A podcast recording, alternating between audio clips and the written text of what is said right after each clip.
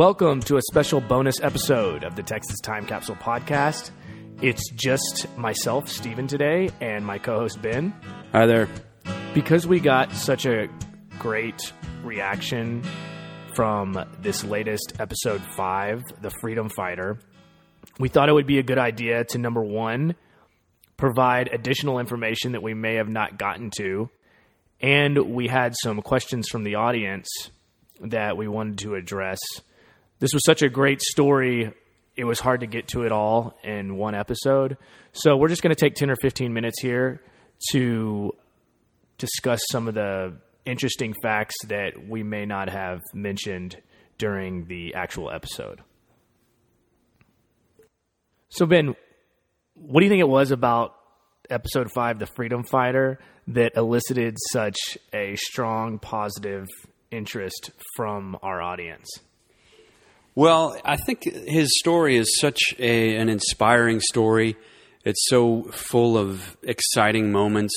Um, and it's it was a really special interview that we actually had to um, cut down in time because it, it, just went on so long. It's such a, a, a great story with so many twists and turns that uh, many people were left wanting more. Absolutely, and you're right. We we had a lot more content, but we did condense it. I mean, it was probably what you guys heard in the inter- interview portion was probably twenty percent of the entire interview. So we're going to get to some of that right now in this bonus episode.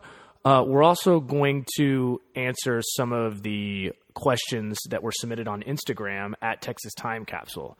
And thank you to everyone who got on there and put questions in the comment section. So let's go ahead and get to those questions right now.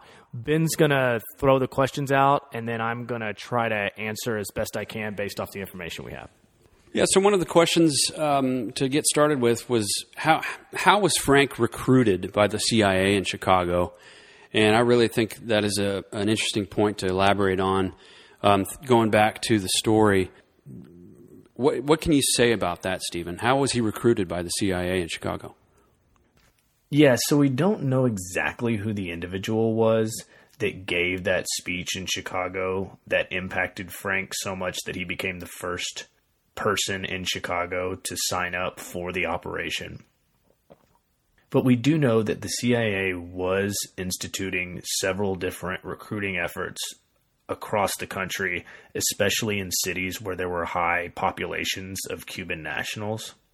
I mean, obviously, the CIA was doing a lot of clandestine activities at the time, and it wasn't all being funded through public money, so they secured funds through other means. One of the interesting parts about this is George H.W. Bush, Bush 41, was actually working at the CIA at the time. And there's evidence to suggest that he secured funding for a lot of these CIA missions from the Texas oil businessmen at the time. So that was kind of like his role. So just an interesting tidbit there. Many times the CIA work through intermediaries. So people like Frank weren't dealing directly with the CIA. They were dealing with some organization that act as a go-between, essentially. That's interesting stuff, Stephen. Uh, the next question uh, has to do with Frank's time in prison.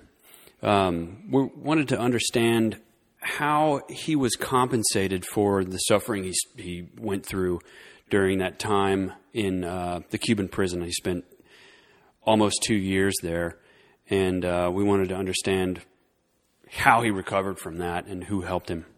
Right. I want to make sure people understand because we didn't have time to cover all of this in the original episode. When Frank's brigade was captured, Castro gave the prisoners the opportunity to basically buy their way out of the prison sentence. They could pay a ransom. And the way the ransom was structured, it was divided up by socio-economic class. So the highest class was a hundred thousand dollar ransom, the middle tier was fifty thousand dollars, and the lower tier was twenty five thousand dollars. Frank was aware of one prisoner that did pay the ransom. it, he was a British paratrooper, and the British government actually was the one that paid the ransom, and it was the hundred thousand dollars.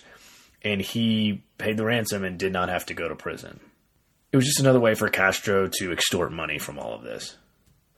So, as far as compensation goes, and they didn't really refer to it as compensation, Frank told me that it was basically more of an allowance because the CIA didn't, this was all off the books.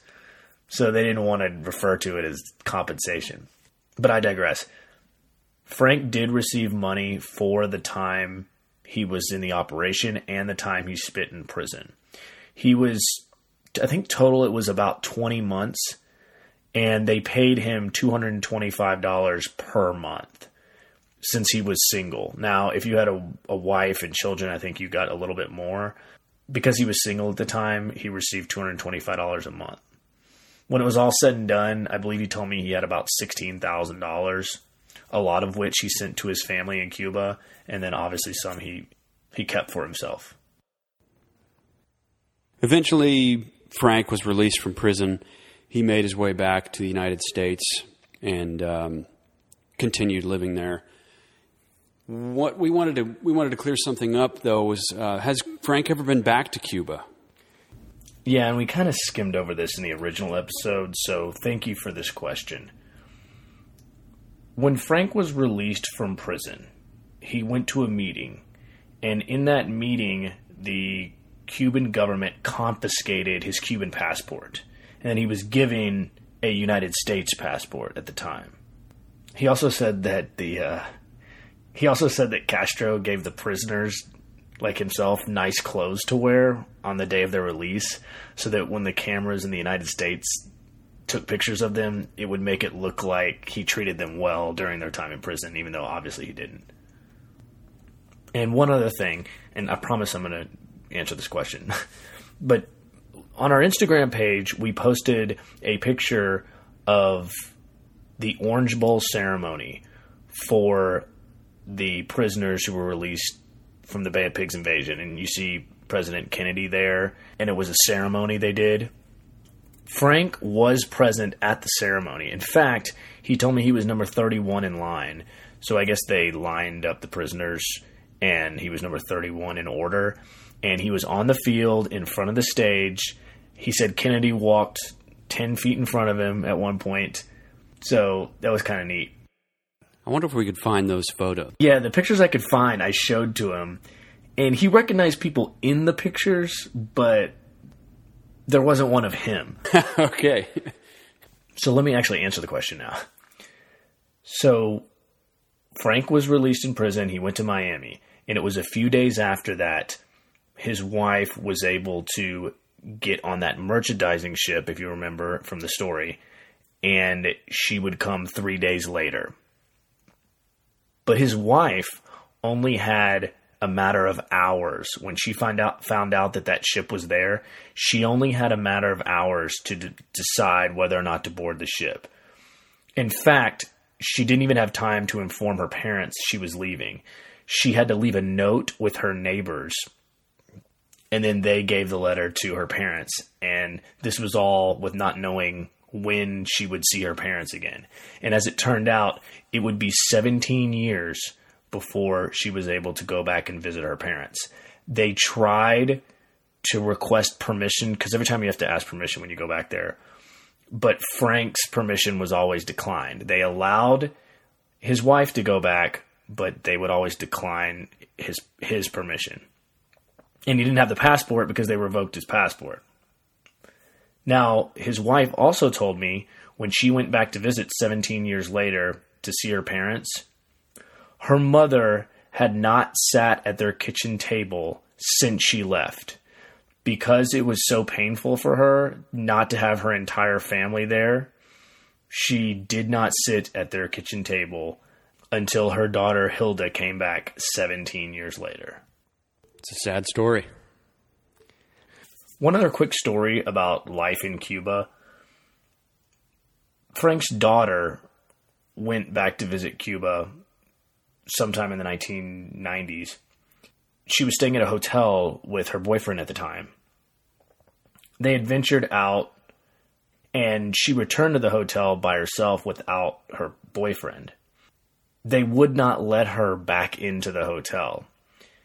You see, in Cuba, the hotel's reserved for tourists. They don't let Cuban locals in the hotel. And Frank's daughter still looked Cuban, even though she was American and born in the United States. She still looked Cuban. So it wasn't until she started speaking English to the attendant at the hotel when he finally let her back into the hotel, since her husband wasn't with her.